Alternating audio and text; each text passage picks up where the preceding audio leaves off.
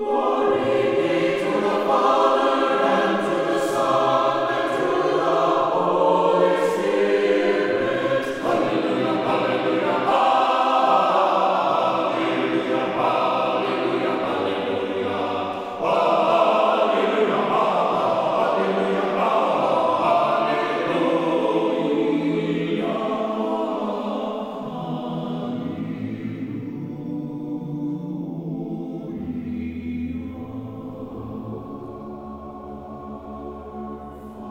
Glory to Jesus Christ. Annunciation Byzantine Catholic Parish presents Light of the East, a program revealing how the Eastern Catholic churches have nourished the Roman Catholic churches and today's world in profound ways through their histories, traditions, mysteries, and spirituality. Hello, I am Father Thomas J. Loya, pastor of Annunciation of the Mother of God Byzantine Catholic Church in Homer Glen, Illinois, and this is a story of the Eastern churches, an inspiring story of faith, courage, intrigue, mystery, spirituality, dissension, and reconciliation. But most of all, this is an expression of a great experience of faith through a unique divine liturgy.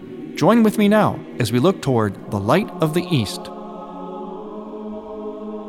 Light of the East is also supported by Eastern Christian Publications, where you can find the prayers of the Catholic Byzantine Daily Office at ecpubs.com and by EasternChristianMedia.com, a broadband network for you to learn more about the Eastern Catholic churches. That's Eastern Christian Publications. Glory to Jesus Christ. Welcome to Light of the East. I am Father Thomas Loya, your host. From time to time, we check in on Light of the East with one of our standard presentations, and that is what's called the 10 Gifts of the Eastern Churches. There are many gifts that the Eastern churches offer to the world and to the whole church, and there are many gifts that the Western lung of the church offers as well.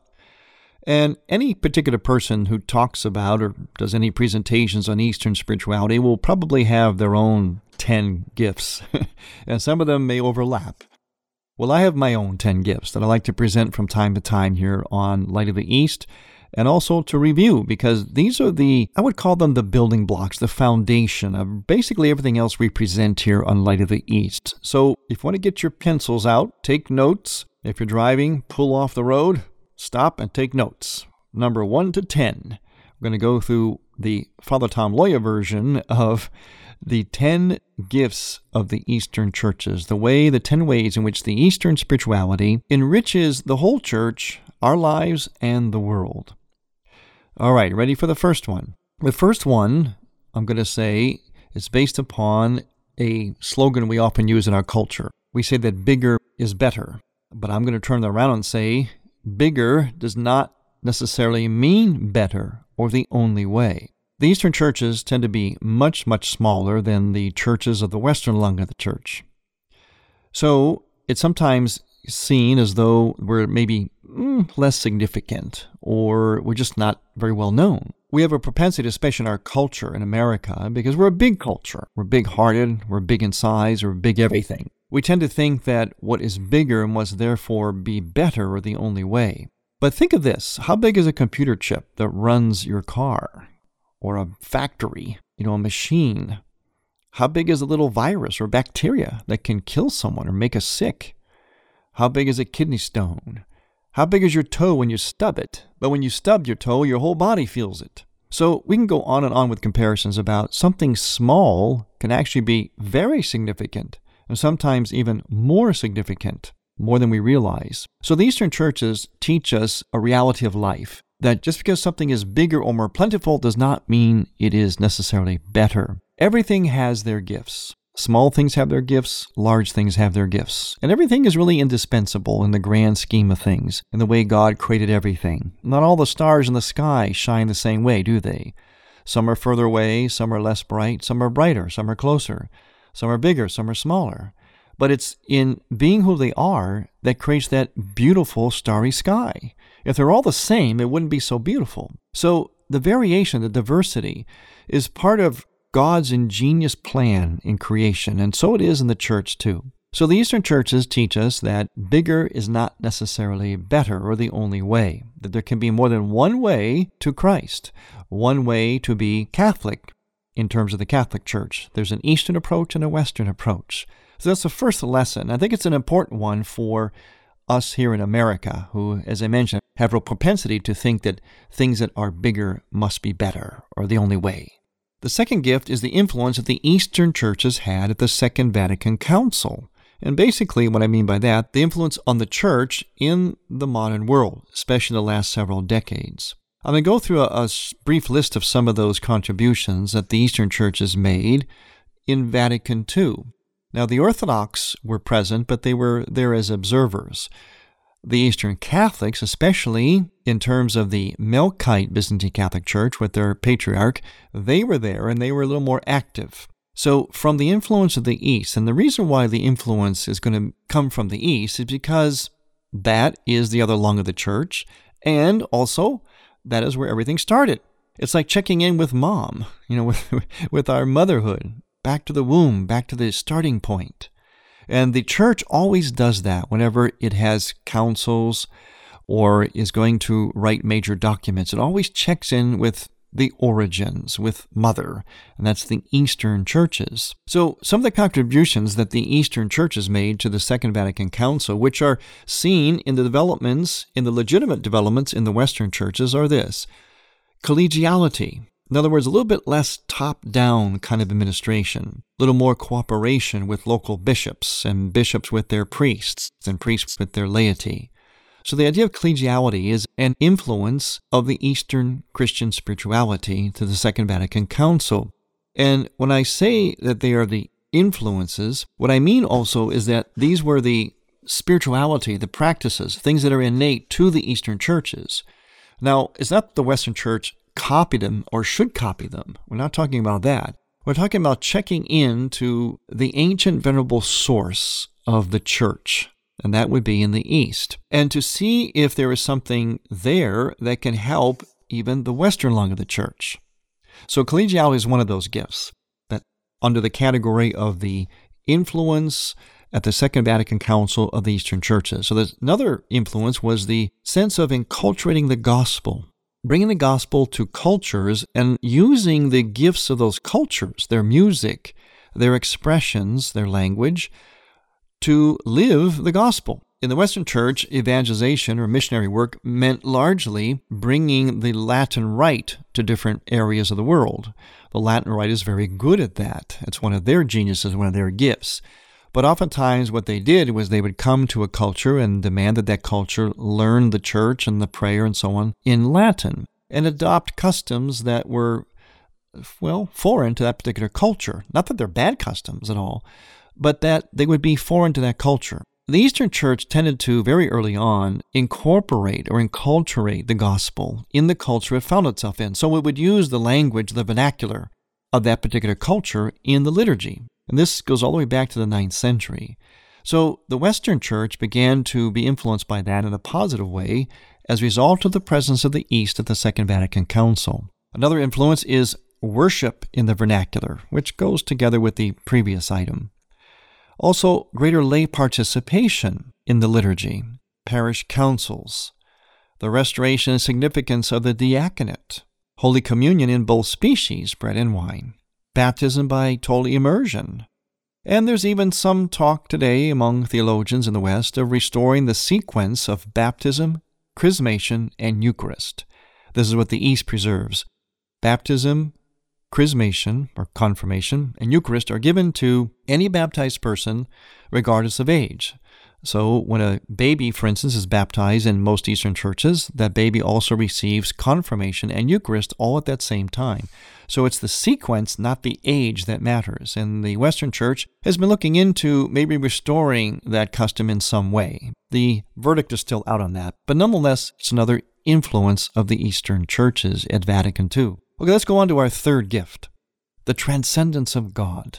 One of the things that the world needs today, and again, this is why Eastern spirituality is relevant. It's not just a history lesson. It is ancient, yet, as Augustine said about God, something similar to the Eastern churches, it is ancient, yet always new. Ancient, yet ever new. The sense of the transcendence of God is vital today because we've lost that in a lot of ways. We've lost a lot of respect or sense of things that are greater than we are, people that are greater than we are, authority. And the transcendence of God is a good starting point to get everything else in order. It's a strong, strong element in Eastern spirituality. Number four, the sense of mystery. Now, this, like number three before it, is also needed in our culture because we've become very demysticalized. In other words, we've become very pragmatic and we've lost that sense of mystery. And what we mean by mystery is that God is totally transcendent, but at the same time immanent. He's way beyond us, and the mysteries of God and truth and His created order are revealed to us. We know a lot of it, we live it, but at the same time, it lies beyond us. And that is what we mean by mystery. It's a paradox where we are at home in the intersection of that paradox, two seemingly opposite things. It's also an antidote for the dualisms we have today. We tend to live very dualistically. You know, we're Republican or Democrat, liberal, conservative, for me or against me, this or that. But what mystery does for us is it connects life. It makes things more integrated. It connects the sacred and the secular. It doesn't separate them out. It tries to bring the sacred into the secular so that everything we see in life we see as connected with God instead of just, well, this is things that have to do with God or church, and this is church and holy things over here, and never the two shall meet. No, quite the opposite. In the sense of mystery, we integrate the two. We will pick up the rest of our gifts, starting with number five, when we return. I'm Father Thomas Loya on Light of the East. Light of the East mission is Christianity's reunion, and to tell the story of the Eastern lung of the Catholic Church, we need your support. In order to keep Light of the East on the air, you can make a donation now by going to ByzantineCatholic.com. That's ByzantineCatholic.com. And then donate securely using any major credit card. With your help, we can keep Light of the East's illumination bright.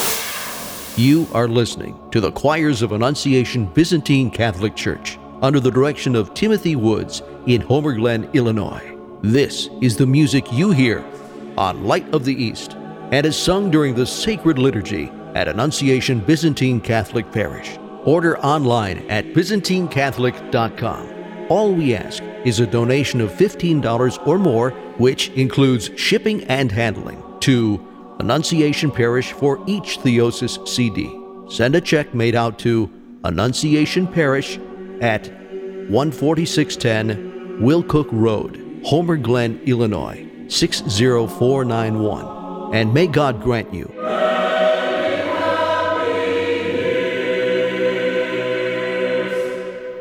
You're listening to Father Thomas Loya on Light of the East. Saving Jews from the Holocaust in a wheelchair. And now, a Sheptytsky Institute Minute with Father Peter Galadza. Archbishop Andrei Sheptytsky was born in 1865 in western Ukraine. He was an aristocrat who gave up his wealth to become a monk. He then led the Greco Catholic Church in Ukraine through two world wars. Exiled to Russia for three years during World War I, Sheptytsky never again enjoyed good health. From 1929 until his death in 1944, he worked from a wheelchair. From that wheelchair, Sheptytsky coordinated efforts to save hundreds of Jews during the Holocaust. Next time, we'll tell you more about the Archbishop, who at the height of the Holocaust wrote, A lack of love is the source of every hardship and misery. Love is the very substance of all of God's revelation. To learn about degree programs in Eastern Christian Studies, visit sheptytskyinstitute.ca. That's S H E P T Y T S K Y institute.ca.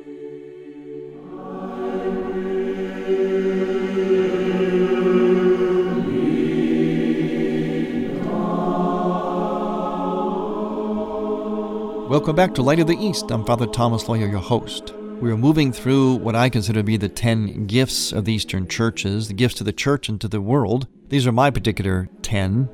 And we do that from time to time on Light of the East because that's our foundation. That's where everything else springs out of that we present here. And it's also good to review that.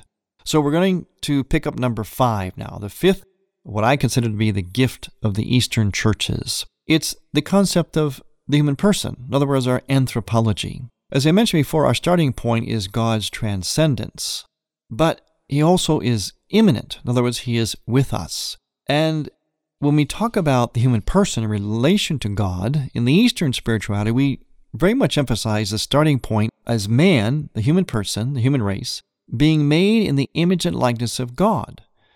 And this is something that grace perfects. So it's a very positive starting point.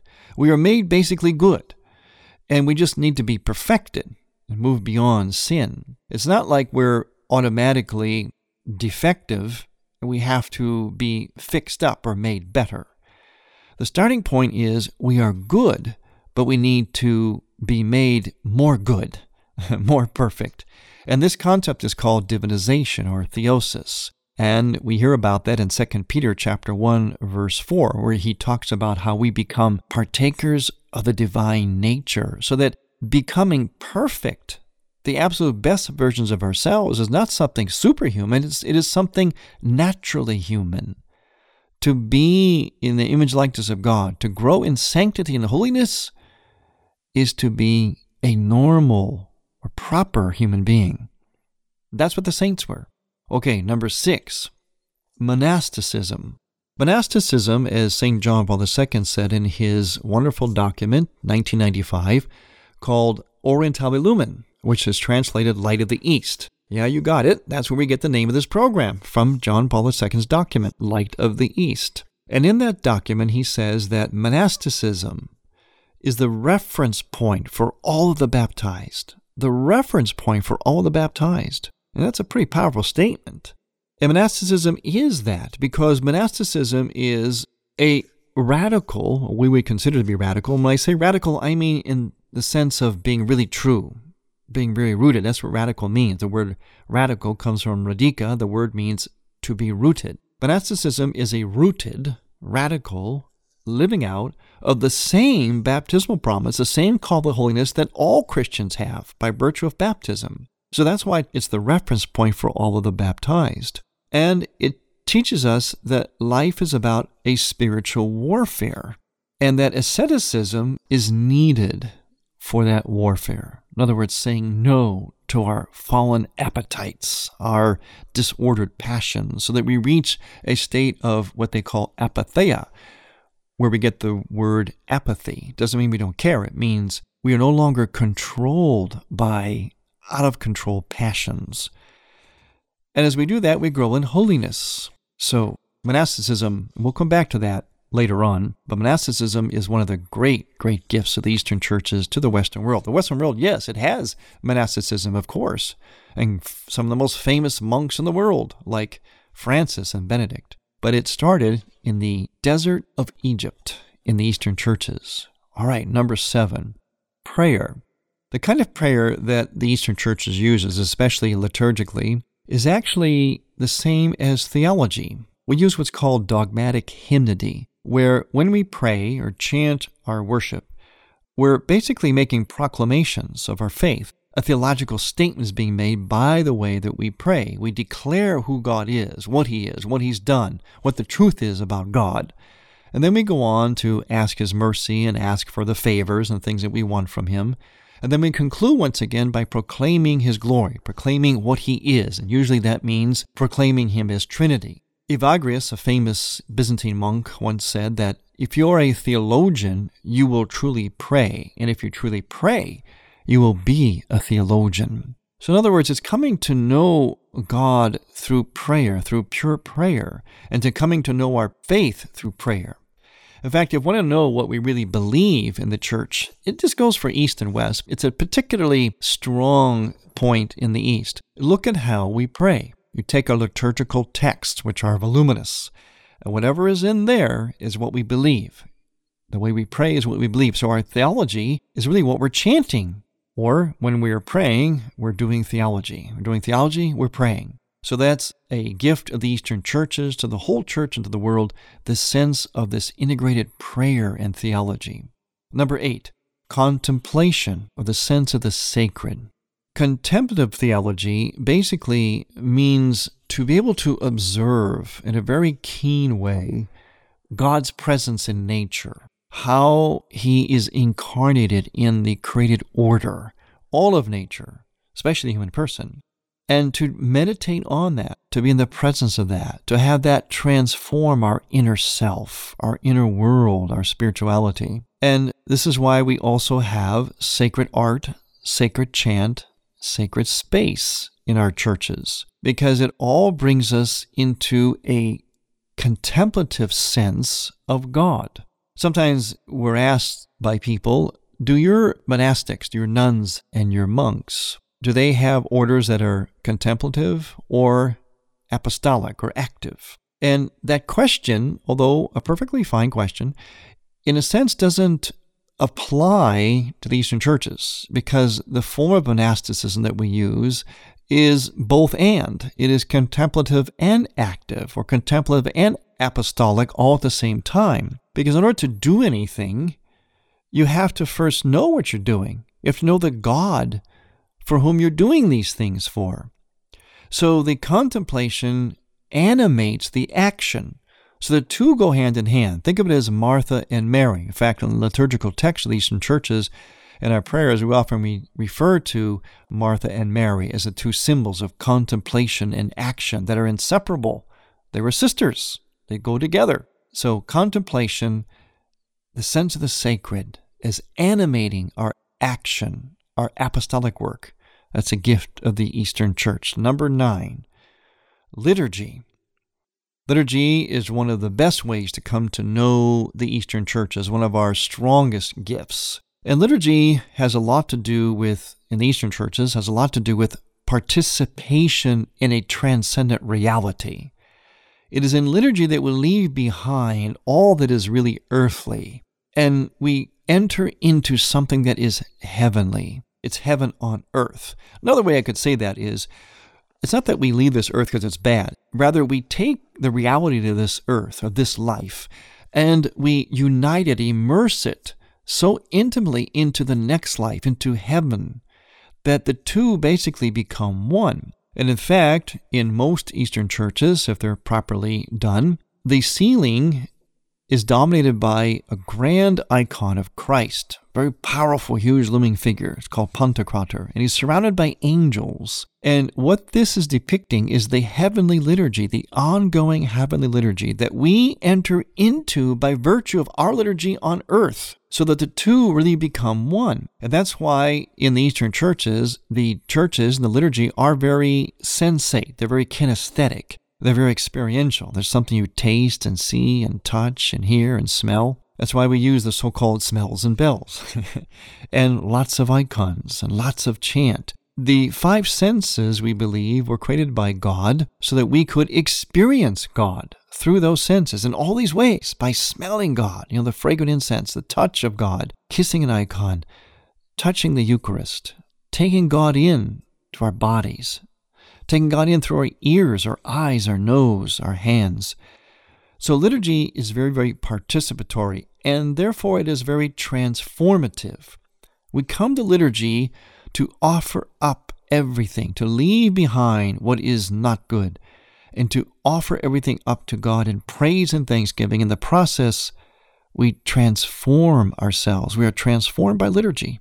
The final and tenth gift. The presentation, the adherence, the observation, the emphasis I can't think of enough words to describe it of God as Trinity. God is Father, Son, and Holy Spirit, and this makes all the difference in the world in so many, many things, in so many ways we believe in God, how God works, the meaning of nature, the whole divine economy, the whole order of creation, the human person.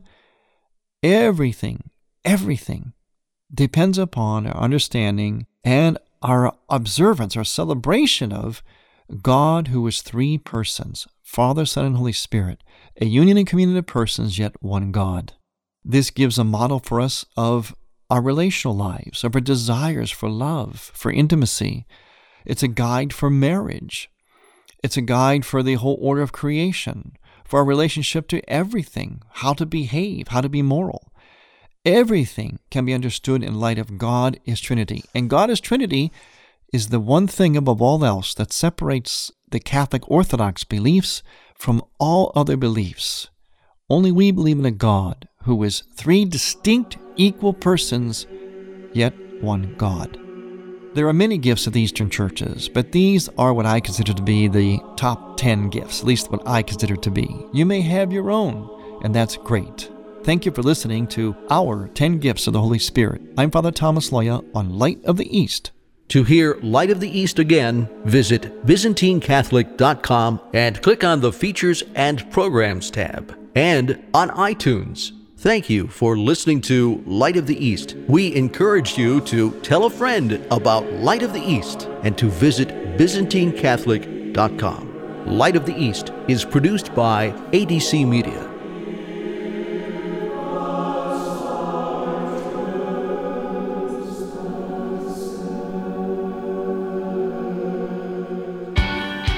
To Life with Dr. Greg and Lisa Popcak. More to Life is about living the Catholic difference in our marriages, our families, the way we approach life in general. It's about celebrating life and our Catholic faith and discovering all the ways God wants to bless us and help us be a blessing to others. More to Life with Dr. Greg and Lisa Popcak. Weekdays, 10 a.m. Eastern on EWTN Radio. Thank you for listening.